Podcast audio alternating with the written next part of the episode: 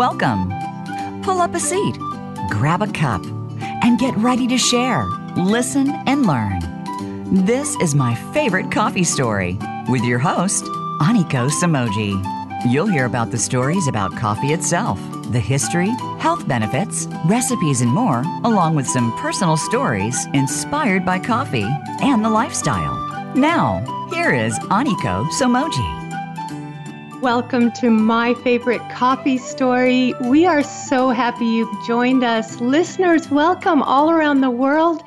And we have another wonderful show with, together with you today. And we're talking about good food and good coffee stories with an amazing guest, Bruce Friedrich. And before I introduce Bruce, I always share what's going on with the farm at our, this is our Anikona Farm moment.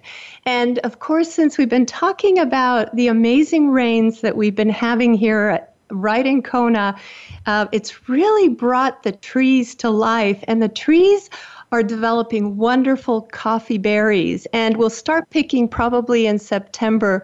But I can really tell this is going to be a great harvest. And of course, we've been taking care of the trees in a good way. We finished our pruning and we also have been good about taking care of the borer beetle that we've shared a little bit on the show, how this is this tiny beetle that's the size of a sesame seed.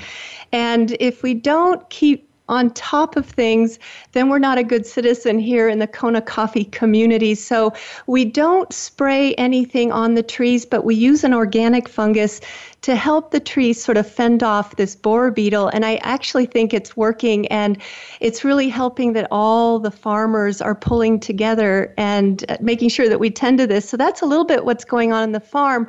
On the Big Island, there's a fantastic event going on right now called the Ka'u Coffee Festival. April 21st through May 6th, we have this amazing coffee festival. It's on the other side of the island. It's all about coffee, eh, of course, how it grows in lava rock, the roasting of coffee, um, hula, um, a lot about agriculture. And so that's been wonderful. And our next guest is going to be talking a little bit about Ka'u Coffee Festival on May, thir- May 8th, pardon me. But today we're talking about good food and good coffee stories with our wonderful guest, Bruce Friedrich, who's joining us from Washington, D.C. He's the co founder and executive director of the Good Food Institute. And we are so delighted you've joined us, Bruce. Thank you so much for being with us on My Favorite Coffee Story today. I am thrilled to be on the show, Aniko. Thank you very much for inviting me. It's a lot oh, of fun. Oh, it's so fun. And you know, talking about the future of food and food innovation is something that we're all so interested in. And what you're working on there at the Good Food Institute is, is truly fantastic. And we are really thrilled to talk about that today.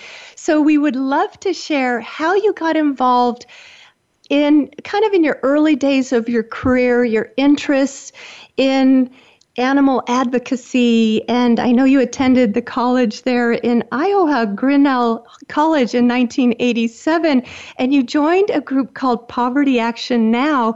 And we would love to hear even how you were inspired by the phrase, the Socratic fa- phrase, the unexamined life is not worth living, and how you became involved in Poverty Action Now. Please share with us, Bruce. Uh, absolutely. Thank you very much for asking. Um, so, yeah, I, I showed up at, at, college in 1987, and I considered myself to be, you know, kind of Joe Radical, which didn't require much. If you grew up in Oklahoma, you were kind of Joe Radical if you could name your senators. That was uh, that was pretty politically astute for an Oklahoma uh, high school student. And I got to college, and was really taken by the amount of political activity happening on this campus in the cornfields of Iowa. And as somebody who had um, previously become very aware um, and very concerned about global poverty, so this was the mid 1980s, the famine in Ethiopia, uh, just before the famine in Somalia, um, and had become politically active in, in high school as sort of my response. I thought political action was the way that we could reallocate resources toward helping to save some of the tens of millions of people who are dying from starvation related causes every year. Um, I got to college and I, I joined a group called Poverty Action Now. We organized soup kitchen trips on the weekends. We organized every semester we would have um, a fast um, and we would sign students up to not eat for the day and then worked with the dining hall to donate the money that they did, then did not have to spend on food to donate that money to Oxfam International. It was something that Oxfam organized on campuses around the country um, in the mid 80s and into the early 90s, I think. And so I was doing that, and at the same time, the person who was organizing the soup kitchen trips gave me a book called Diet for a Small Planet by Frances Moore. And that book just looks at how colossally broken the entire global food system is. Um, and with the advent of free trade, I mean, this is still when there were a fair number of protectionist me- measures in place and food didn't flow quite as freely across borders as it does now. Um, yes. With the advent of free trade, with the World Bank and IMF programs from the early 90s that instituted these structural adjustment programs that moved developing world economies toward creating feed crops to raise money rather than sustenance crops to feed their populations. Um, there's just a lot that's bad about the way that food is produced. And one of the things that's really bad about the way that food is produced is just the degree to which for example, the rainforest is being chopped down in South America to grow soy to feed the farm animals. Um, kind of throughout the developing world, this shift away from subsistence agriculture and toward production agriculture has adversely impacted the global poor. And a big part of that is either um, converting land to uh, livestock, to pasture for livestock, or converting land to grow feed crops to be fed to farm animals, generally farm animals in the developed world rather than the developing world. So it's sort of this cruel neo-colonial food distribution system that uh, boils down to the consumption of, of animals um, in the developing world at the expense of people who are starving um, in the in the developing world. I think I just misspoke, but um, consuming animals in the developed world at the expense of people who are starving in the developing world. Well, and Bruce, that really was an interesting and inspiring discovery to read that book, Diet for a Small Planet. And coming from Oklahoma and then venturing to Iowa, that must have been a big transition for you, I can imagine, and how you were inspired by that. So it sounds like you really took a close look at how you could make a positive difference in this whole process. And that is what's so inspiring and encouraging. Tell us, please, about some of your favorite classes while you were at university and some of your favorite mentors, please. Um, well, my, you know, I mean, my, my key mentor in college was my, um, so I, I double majored in economics and English. Um, and my primary mentor was a guy who studied John Maynard Keynes. His name is Brad Bateman, and he's an economics professor. I think he's actually now the dean um, of the entire school, Denison University, I believe. But he was the, the he was a, an economics professor at Grinnell College from the mid 80s to I think the early 2000s. And he was very interested in Keynesian economic theory um, and convinced me to be very interested in, in Keynesian economic theory. And then also really interested in sort of what it means to be an insider versus what it means to be an outsider. So who in society is prioritized and who globally is prioritized and who is not prioritized. And I ended up um, really taking seriously the idea that especially macroeconomics had tremendous power to both help people and harm people. And the folks at the Chicago School of Economics were just about using economic ideology as a weapon, both against the global poor and against the domestic poor. And it was, I mean, I'm, you know, so this is sort of what uh, Professor Bateman taught me. And then there was a sort of, sort of offshoot of this concept that had to do not even with mic- microeconomics, but sort of at a societal level, who are the people who society listens to and who are the people that society doesn't listen to. So I had kind of these competing things in mind, like looking at the, the macroeconomics globally, which found if you lived in one of the developed world countries, one of the first world countries, pretty much you could do just about whatever you wanted, especially if you were in sort of the middle or upper upper classes. Whereas if you lived in one of the, you know, if you lived in sub-Saharan Africa, if you lived in Central America, especially Guatemala, Nicaragua, El Salvador, one of the countries that was sort of roiled in civil war in the mid 1980s, uh, no matter what you did, life wasn't going to work out for you. So, as somebody who was a Roman Catholic and took very seriously, and still am a Roman Catholic, as a Roman Catholic, you know, thinking about the one time that Jesus talks about what it means to be a Christian, it's not did you believe in Jesus, you know, did you say some prayer, did you go to mass? Like the one thing he says is the people who, but what it means to believe in me is that you do the work that I do, and what that means is that if somebody's hungry, you feed them. If somebody's homeless, you provide shelter. If somebody's naked, you give them clothes. If someone is sick or in prison, you visit them. Um, whether you're t- talking domestically, there are haves and there are have-nots, and politics can help or harm, especially macroeconomics. Um, and then if you're talking globally, really political theory matters, economic theory matters. Um, and there's one side of economic theory that's trying to help. It's the Keynesian side. Um, and there's another side that is using economic theory to entrench the status quo. And that's sort of the battle um, that uh, that Professor Bateman sort of enlisted me in. I'm not sure he would have framed it quite that way. If he were to listen to this podcast, it's possible he'd be horrified. Uh, no. But um, that had a huge, huge impact on on sort of my thinking over time. Um, that and then the the pastor of the church that I attended, a guy named Bud Dixon, um, who was helping me to sort of uh, see my faith in a significantly more radical, which is to say, going to the root sort of way that that prioritizes living a life focused on making the world a better place and casting my lot with the oppressed against the oppressor on the side of mercy and compassion against misery and cruelty.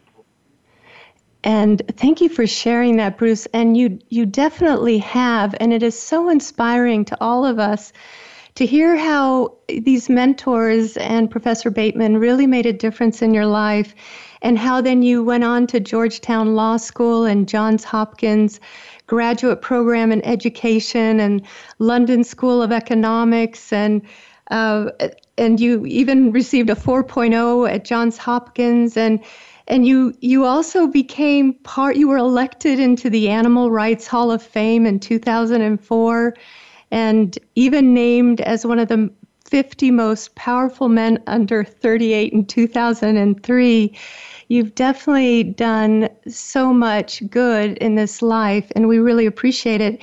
I was curious, Bruce, during those university days, did you have some good coffee stories that either discussions over a good cup of coffee or go to your favorite cafe there on campus you'd like to share with us? Well, Aniko, as you know, as you and I discussed a little bit uh, beforehand, coffee has been a central part. Um, I mean, I, you know, I, I don't think I, I went without coffee for a month once, but um, pretty much since I was about 14, uh, coffee has been essential to my intellectual life.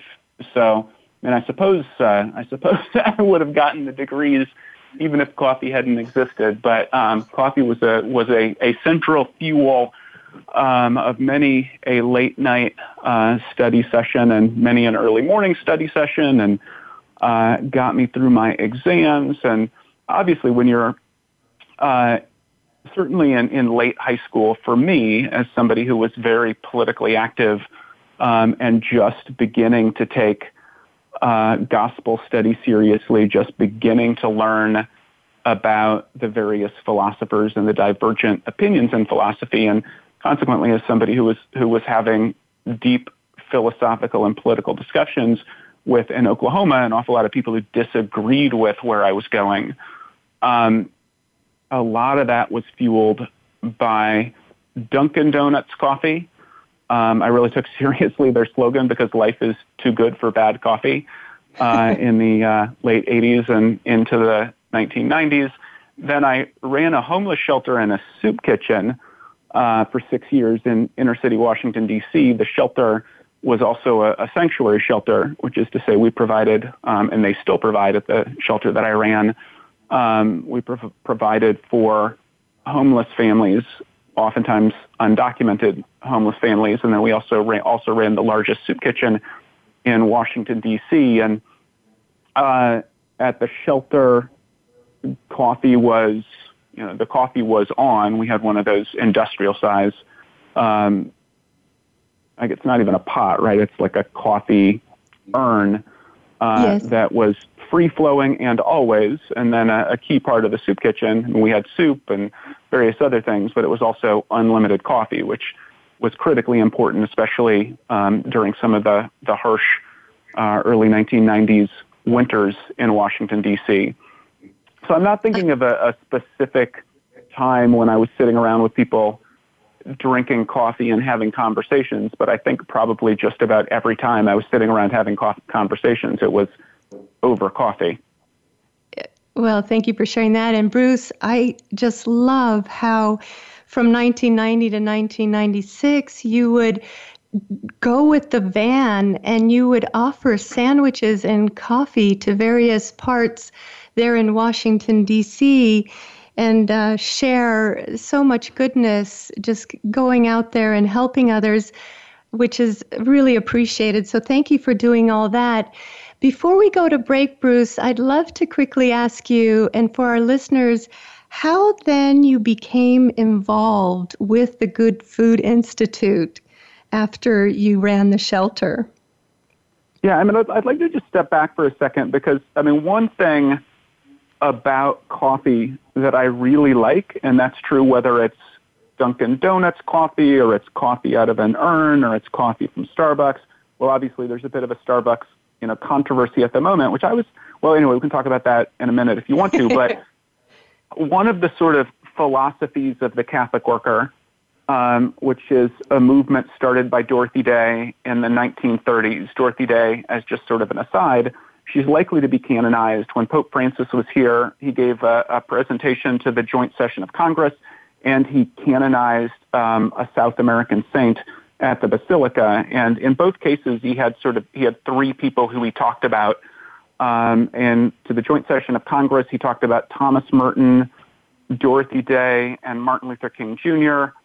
Um, when he did the canonization at the Basilica, can't remember who the other two people were he talked about, but the one overlap was this woman, Dorothy Day, and she started something called the Catholic Worker um, in New York City in the early 1930s, and it was focused on Matthew 25, so feed the hungry, house the homeless, visit the sick and imprisoned, clothe the naked.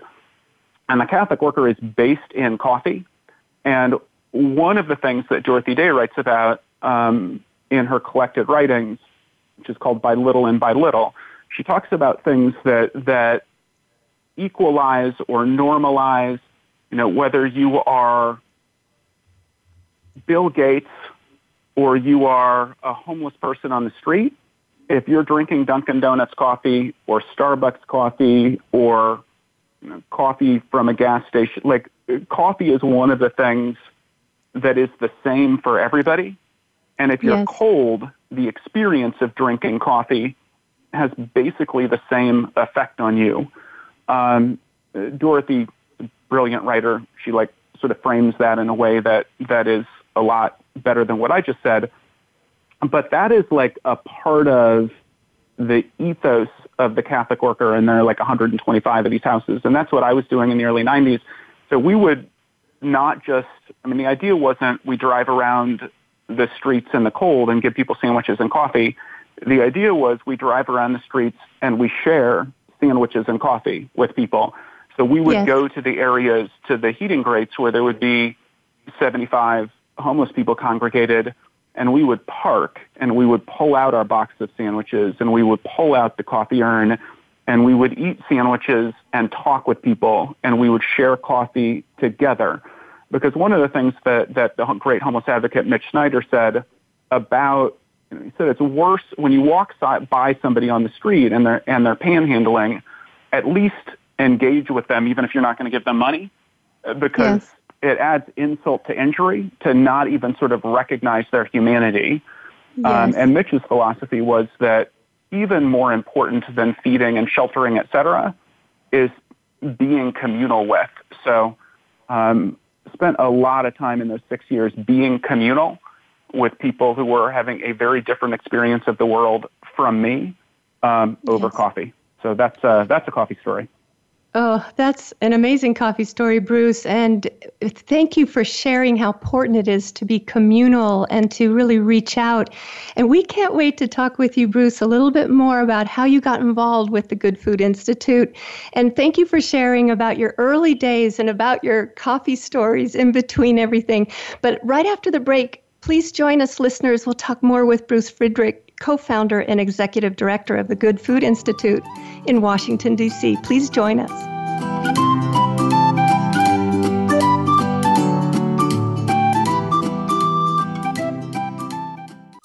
Streaming live. The leader in Internet talk radio. VoiceAmerica.com. My favorite coffee story is brought to you by Anikona Farm, where every bean we grow represents a great story somewhere in the world. When you buy coffee from Anikona Farm, you're investing in new memories, stories, and experiences. We harvest our beans with your future story in our heart. So, from our heart to yours, enjoy the Anikona experience. May your coffee story be as rich and delicious as our Kona coffee with love. Please visit anikona.com and get your Anikona Story coffee special today.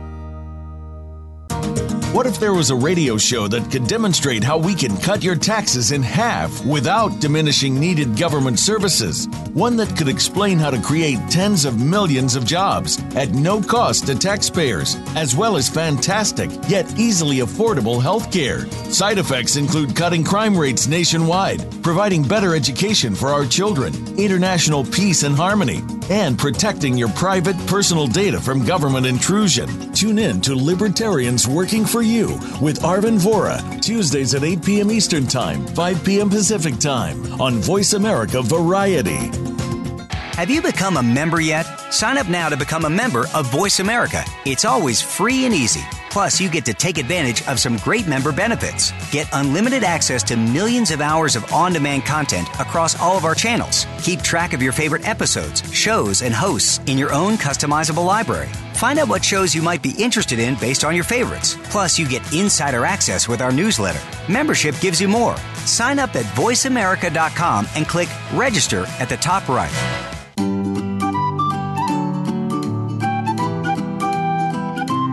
You are listening to my favorite coffee story with Aniko Samoji. Drop us a line and share your story. Our email address is orders at anikona.com. Again, that's orders at anikona.com. Now, back to this week's show. Welcome back to my favorite coffee story. We're talking about good food and good coffee stories with Bruce Friedrich. He's the co founder and executive director of the Good Food Institute in Washington, D.C. And it's just so exciting to talk about the future of food with Bruce. We're going to ask you, please, Bruce, how you got involved with the Good Food Institute.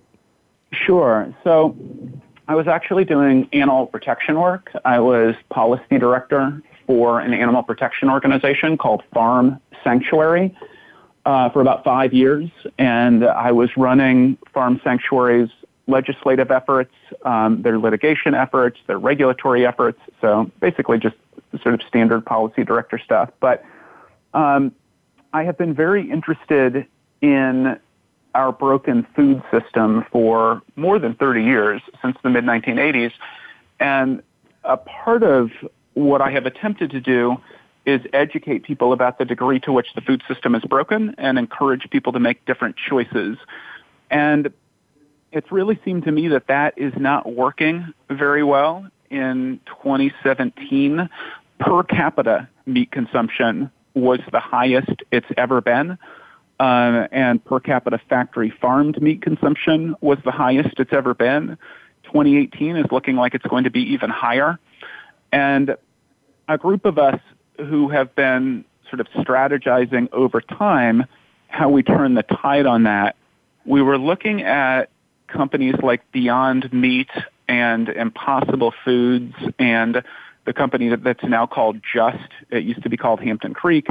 And we were looking at what's happened with soy milk and almond milk and just thinking, you know, those folks are really on to something. So 20 years ago, soy milk and almond milk, you couldn't find them in grocery stores. You couldn't find them in coffee shops. If you tracked down a dusty carton of soy milk in sort of the nether regions of your local health food store, it oftentimes didn't taste very good. In a fairly short matter, period of time, in less than two decades, soy milk and almond milk have gone from essentially 0% of the market to greater than 10% of the market. So wow. our thought was, could we do that with plant-based meat alternatives in the same way they did that with plant-based milk alternatives?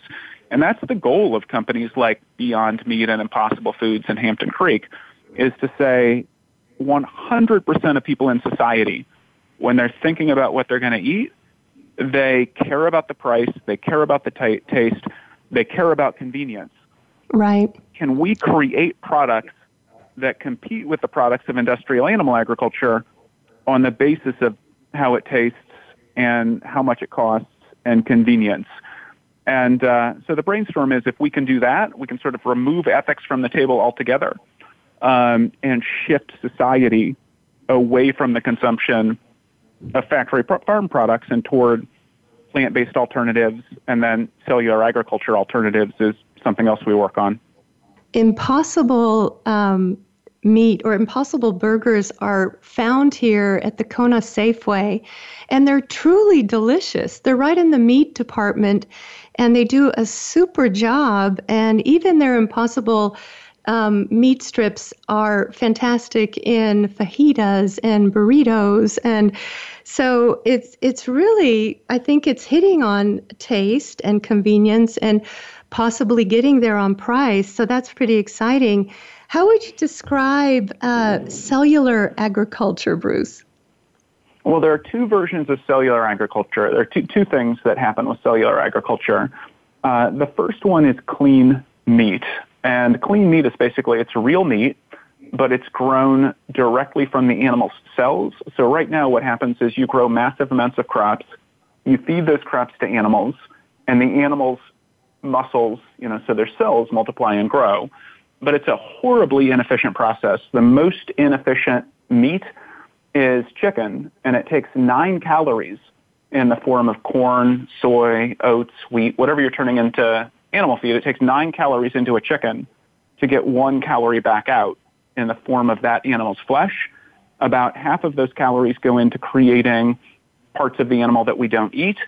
Um, and then the rest of those calories go into just allowing the animal to lead her or his life. So just like you and I eat thousands of calories a day and we don't gain weight, um, farm animals obviously they eat thousands of calories a day and they gain weight until they're sent to slaughter, but they are just inefficient at caloric conversion. So probably most of your listeners are very concerned about food waste, and we should be concerned about food waste. But it's worth recognizing that about 40% of everything, all of the food that's produced is thrown away, so it's 40% food waste. Just the physiological relationship of feeding a chicken nine calories in for one calorie out, it's literally 800% food waste. So it's 20 times as bad. Just the physiology of the chicken is 20 times as bad. With clean meat, you're feeding the cells directly. So you're not growing any parts of the animal that are not going to be consumed, and you're not putting any energy, any of the, the, the uh, nutrients for the cells, you're not putting any of that into respiration or, you know, all of the calories that the animals burn leading their lives, there's no animal to burn those calories. So you're directly creating real meat, but in a far more efficient way. It, you, it creates 95% less climate change, uses 90% less water, uses 99% less land, and because it's freeing up all of that land, it actually ends up being net energy positive because all of the freed up land can be used to produce energy and it can be used to produce energy in a renewable way, which multiplies the positive climate impact. So clean meat is half of the cellular agriculture equation. Then the other half of the cellular agriculture equation um, is things like dairy proteins and egg proteins and collagen proteins. And the process there is you basically take a yeast and you get the genetic code of whatever the proteins are that you want to produce. And just like you can use, you know, yeast to produce beer, instead here you use yeast to churn out the protein, the dairy proteins or the egg proteins or the collagen proteins, whatever, whatever proteins you need. So it's a genetically modified yeast that is used to produce those proteins, although the proteins themselves are not genetically modified. And any of your listeners who eat cheese, um, all all non-organic cheese, which is more than 95% of cheese. Um, so more than 95% of cheese con- contains a rennet that is produced this way. Um, 100% of insulin for insulin de- uh, dependent diabetics, 100% of that insulin is produced this way. It's the exact same process.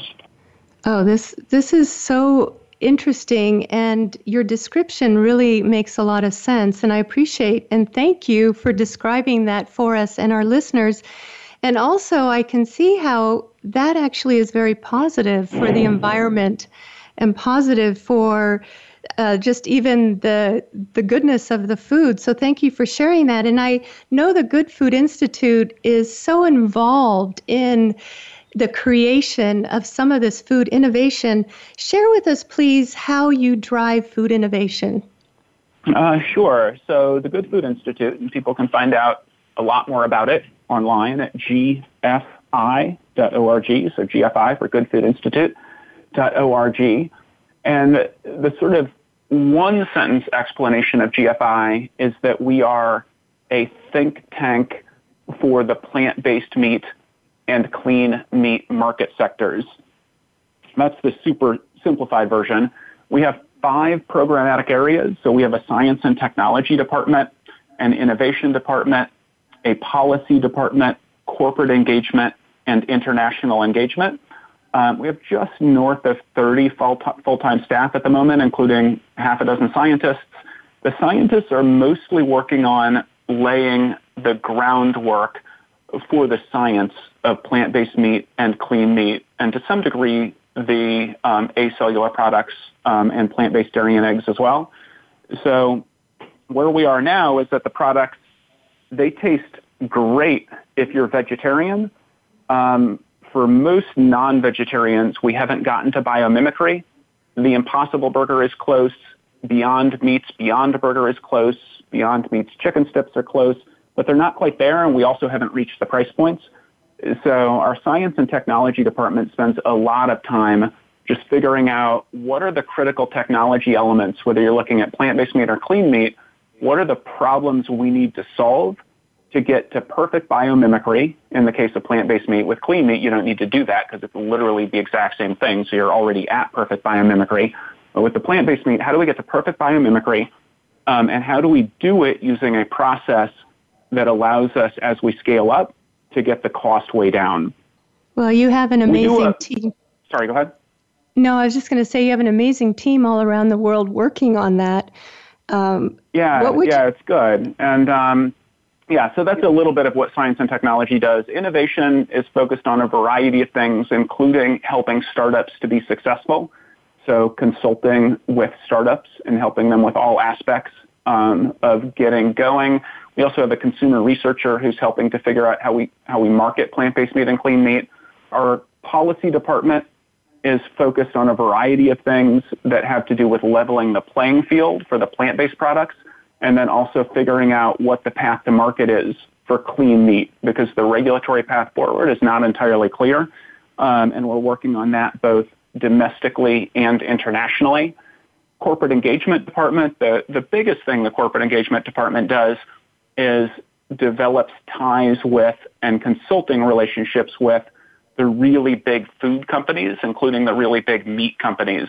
When we started at GFI, we were talking about what we were doing as disruptive, and now we talk about what we're doing as transformative because our goal isn't to put any companies out of business. Our goal is to work with these companies to continue to produce meat, but to do it in a far more efficient and less harmful way. So plant-based meat and clean meat. So we're literally working with the meat industry, working with big food to transition. And then finally, our international engagement department. We have managing directors in Israel, India, and Brazil. And they're mostly focused on replicating the policy work that we're doing and the scientific work that we're doing in those three countries. We're also in the process of hiring somebody in the European Union and in the process of hiring somebody in China. You have an amazing team, Bruce, and what you're working on is extremely exciting. I know that uh, Bill Gates and Richard Branson and even Cargill is interested in this whole space, and it is pretty conceivable that plant based meat and clean meat might even replace conventional meat by the year 2050, which is pretty interesting and, and so fascinating to hear about the future of food. As you're leading your team at the Good Food Institute and you do really an amazing job. What would you how would you describe the vibe there at the institute and how would you describe your leadership style, please? Well, we put a lot of effort uh, at GFI. So we hire um, exclusively people who are extremely smart and very skilled professionally but we also put a lot of weight into ensuring that people are a good cultural fit for the organization so that people are kind and have a cooperative working style. And one of the things that everybody works at GFI, when they first start, uh, they part of their new employee orientation packet um, talks about the ethos at GFI being focused on implementing what Daniel Pink talks about in his book Drive, uh, it's titled Drive, The Surprising Truth About What Motivates Us. And he goes in depth into the science of vocational happiness and what folks have discovered who do this work, and anybody who reads the Harvard Business Review will, you know, this will sound familiar. But what they discovered is people want autonomy in their work, um, which doesn't make mean you know non-cooperation. It doesn't mean you just make decisions, but it means you have a lot to say about what you're doing on a day-to-day basis and how you're doing it. Uh, number two, people want to feel that they have the capacity to grow in their work. They don't want, you know, just sort of mundane doing the same thing every single day. They want to feel challenged, um, but there's a sweet spot, challenged but not too challenged. And then the third thing is people want to feel like they are doing something that improves the world. At GFI, we are really focused on making sure that everybody who works in the organization um, feels that they are, you know, feels that we are hitting it out of the park on the basis of those three factors. And every six months we do a we do a uh, confidential survey across the organization, and the numbers that are coming back are really excellent. Uh, we're very happy. Um, there's a an online job satisfaction um, anonymous forum called Glassdoor and uh, our average rating on Glassdoor is five out of five stars. People are are super. Oh, that's great. Uh, psyched to be working at GFI, and there's uh, there's a an independent charity watchdog called Animal Charity Evaluators. Um, and Animal Charity Evaluators did a deep dive into the Good Food Institute, and both this year and last year, we were ranked as one of the three most effective charities for people, for philanthropists who want their money to do maximum positive good for, for animal protection. And a part of their analysis is the culture of the organization. So they want to make sure that the work culture is good, because if the work culture is not good, the organization is likely to be unstable. And so they do anonymous interviews with staff at the organizations that they evaluate, including at GFI, um, and one of the things that they flagged in particular was that that GFI has a has an excellent um, culture for staff. So we were feeling very gratified about that. Definitely. What a great team. And Bruce, we're going to chat a little bit more after the break about your travels and some of your speaking engagements and TED Talks. And we've so enjoyed hearing about a little bit more about clean meat and cellular agriculture and about the vibe and the culture there at Good Food Institute. So please join us, listeners, right after the break.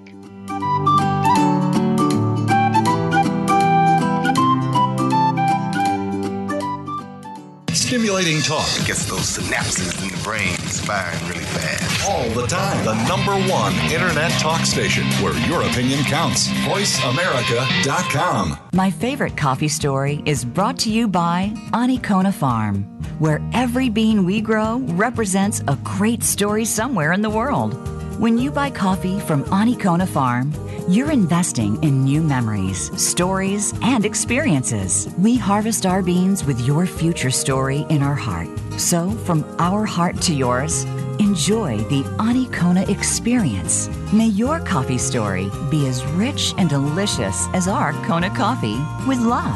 Please visit anikona.com and get your Anikona Story coffee special today.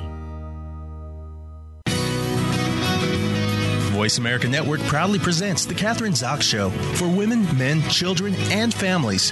Catherine magically combines her compassion, experience, and talent to bring listeners a show that's upbeat, informative, and yes, a little sassy. Tune in every Wednesday at 7 a.m. Pacific Time, 10 a.m. Eastern to The Catherine Zox Show on the Voice America channel. Think you've seen everything there is to see in online television? Let us surprise you. Visit VoiceAmerica.tv today for sports, health, business, and more on demand 24 7.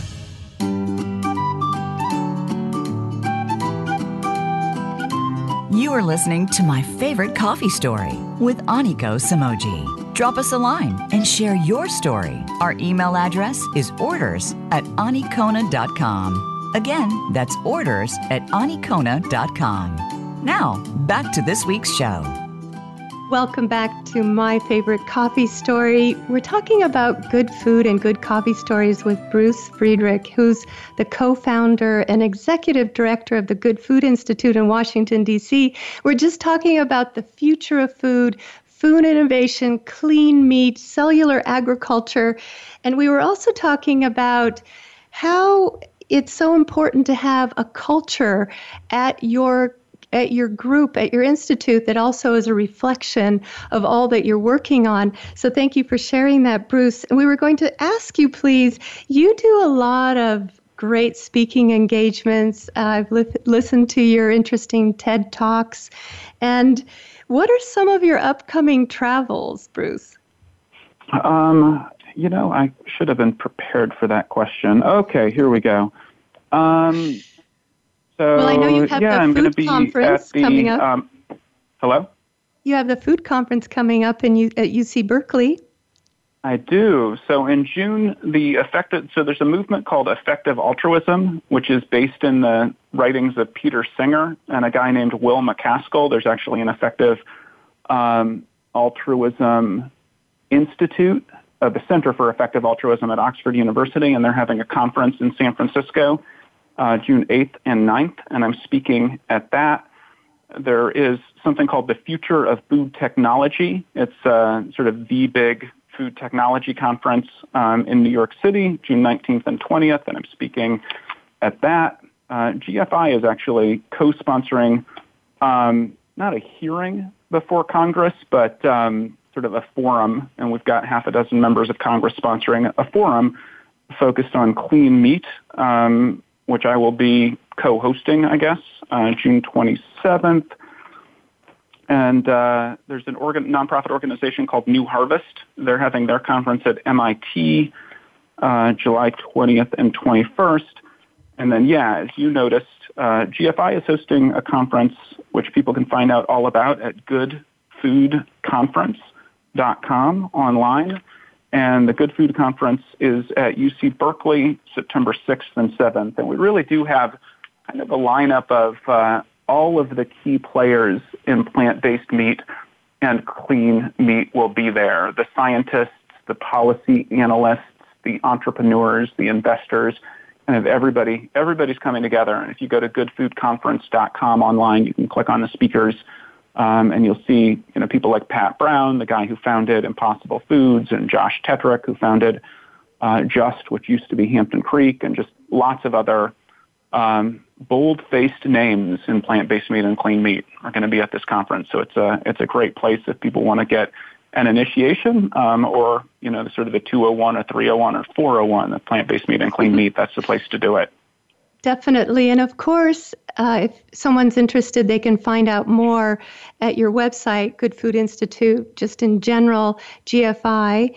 Um, and I, I think you've done some incredible talks across universities as well. I know you've you've been speaking at Harvard and Yale and Princeton and Stanford, and you do a really great job in sharing about. I guess it's encouraging the good news about some of these plant based foods and cellular agriculture. When people listen, you I think you can really make a great impact because you what you say makes a lot of sense. And have you had any questions that sometimes reflect sort of can see people's wheels churning in their mind when they're listening and how you're inspiring them to kind of about their choices when it comes to their food choices? Yeah, I mean, I think um, I think because most people like food is a little bit like breathing and sleeping. Um, people don't spend a lot of time thinking about how they might do it differently.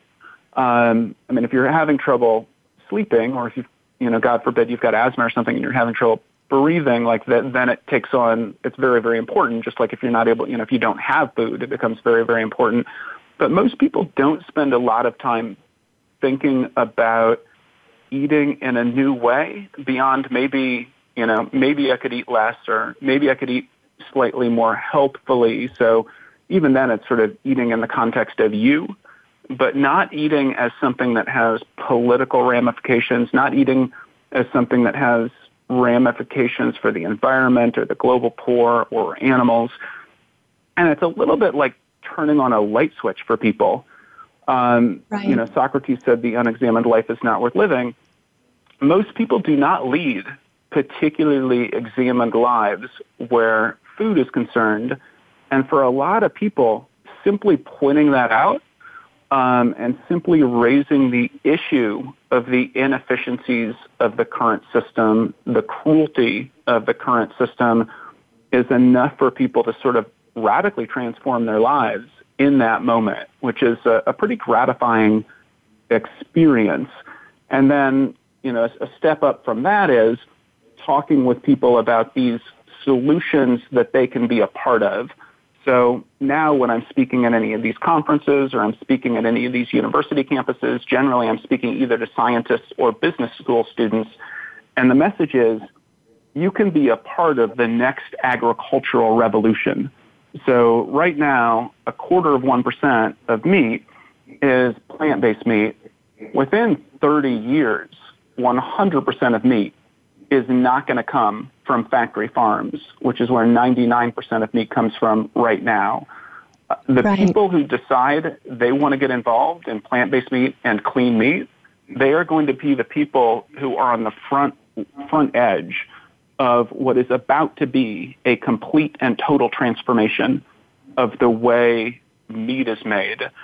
And one can do very well for themselves and for their families going in this direction, but one is also a part of something really awesome and wonderful in terms of how we feed 9.7 billion people by 2050, how we save the climate, how we preserve water, how we stop uh, the sort of de- devolution of working antibiotics. There's just a lot of good that comes from going in this direction.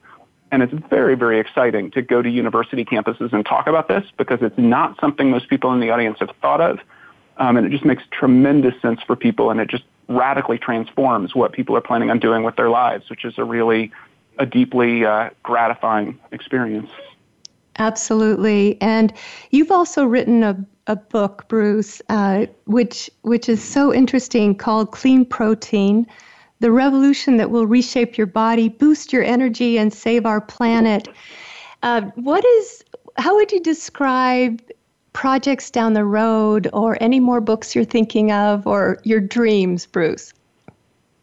Well, my big dream. So, I mean, I, I am super bullish on plant-based meat and clean meat, and I am so excited that people like Sergey Brin and Bill Gates and Richard Branson are, are on board. I love that Google Ventures and DFJ and Kleiner Perkins, some of the biggest venture capital firms, are on board. I love that companies like Tyson Foods and Cargill are on board.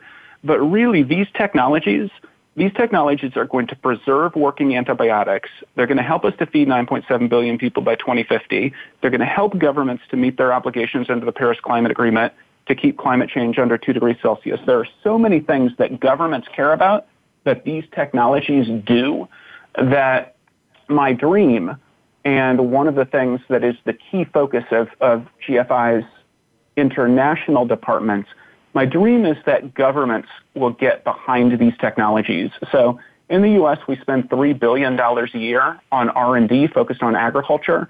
Right now, none of it goes into plant-based meat or clean meat R&D. China spends even more than $3 billion a year on ag research, and they spend tens of billions of dollars on renewable energy research. Our goal is to see the see governments recognize what people like Bill Gates and Richard Branson and Sergey Brin recognize, which is that these food technologies have the capacity to be to just do colossal good and to get governments really accelerating these technologies. And that's a that's a big focus of our lobbying work in the United States, um, and it's a big focus of of, of our work internationally. Um, and if we see that happen, I think we get to, you know, I was talking about how if plant-based meat is X and clean meat is Y, X plus Y will equal 100% within 30 years. If we get the Chinese government to put, you know, billions of dollars into this, or the U.S. government, or the Israeli government, or sort of any of these governments that care about these issues, to put money into these, we, the, these things, we could accelerate these technologies, have it done in 15 years. And we wish you well with that, Bruce. And that definitely is a dream, setting up research centers by governments. And I know the Good, Good Food Institute will definitely have its part in that. So thank you to you and your team for working on that and doing your part to help the world and save the world and, and what we eat and food innovation and helping the process to be more efficient, helping the environment and also helping poor areas that, that need nutrition as well and in general good global health. We're so grateful to you, Bruce, and to your entire team there. I was going to ask you uh, one last question before we close, and that is about how you balance your time. I know that you've talked about how coffee is sort of woven through your life story a bit where when you're when you're on the road and you're traveling to these conferences and have these various speaking engagements that sometimes you'll stop in to a coffee cafe or a Starbucks. It's a great workspace, you know, good coffee, and you might do that on the road. But how do you balance your time, Bruce? I mean, uh, yeah, I mean, uh, the thing that you just nodded at, like coffee, coffee shops are the new town square. Like yeah. coffee shops is where people go and have the discussions that you know in days gone by would have happened in town squares, and I think they, and I think they serve such an important purpose, and that's I think true of Starbucks, and it's true of local smaller coffee shops as well. Um, in terms of balancing my time, um, uh, Nico, I don't balance my time very well. so um, riding my bicycle is my primary way of getting around town, and so I, I scheduled. And, and in fact, that's another reason I find myself in Starbucks an awful an awful lot. I could probably write a book about Starbucks bathrooms as as changing rooms, but um, yeah, I mean, I, mostly mostly I'm focused on working. Um, but a big part of working is meetings in downtown Washington D.C. and I do ride my bike there and back, and uh, I have to schedule time to change and cool down and that sort of thing. So I do that. Um, but even then, I'm you know I'm sitting in the st- sitting in the Starbucks working on my computer, um, waiting to be cooled down so that I can change clothes and go to my meeting. Well, we appreciate all that you do. And thank you again for joining us today, Bruce, on My Favorite Coffee Story, sharing about the future of food, food innovation, about the Good Food Institute, about all your good work, how you were inspired in early days from your professors, how that book, Diet for a Small Planet, really made a difference in your life how you've really examined life and making sure that it is worth living and all that you do. So we're so grateful to you. So thank you, Bruce Friedrich, for joining us today. And to our listeners, we've really enjoyed this time together. Thank you so much for joining us as well. And of course, we always offer our Anikona gift at anikona.com. Questions can always be sent to radio at myfavoritecoffeestory.com. Thank you again for joining us today. And as Bruce mentioned earlier, it's all about connecting and sharing stories and sharing our life stories. So thank you again, Bruce, for sharing about your life story and the importance of all the good work you're doing. Thanks, and we look forward to being together next week. In the meantime, we wish you a wonderful aloha.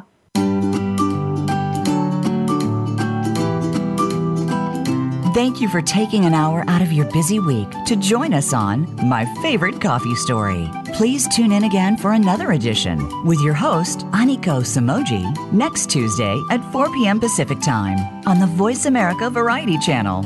Until then, we hope you'll have a relaxing week.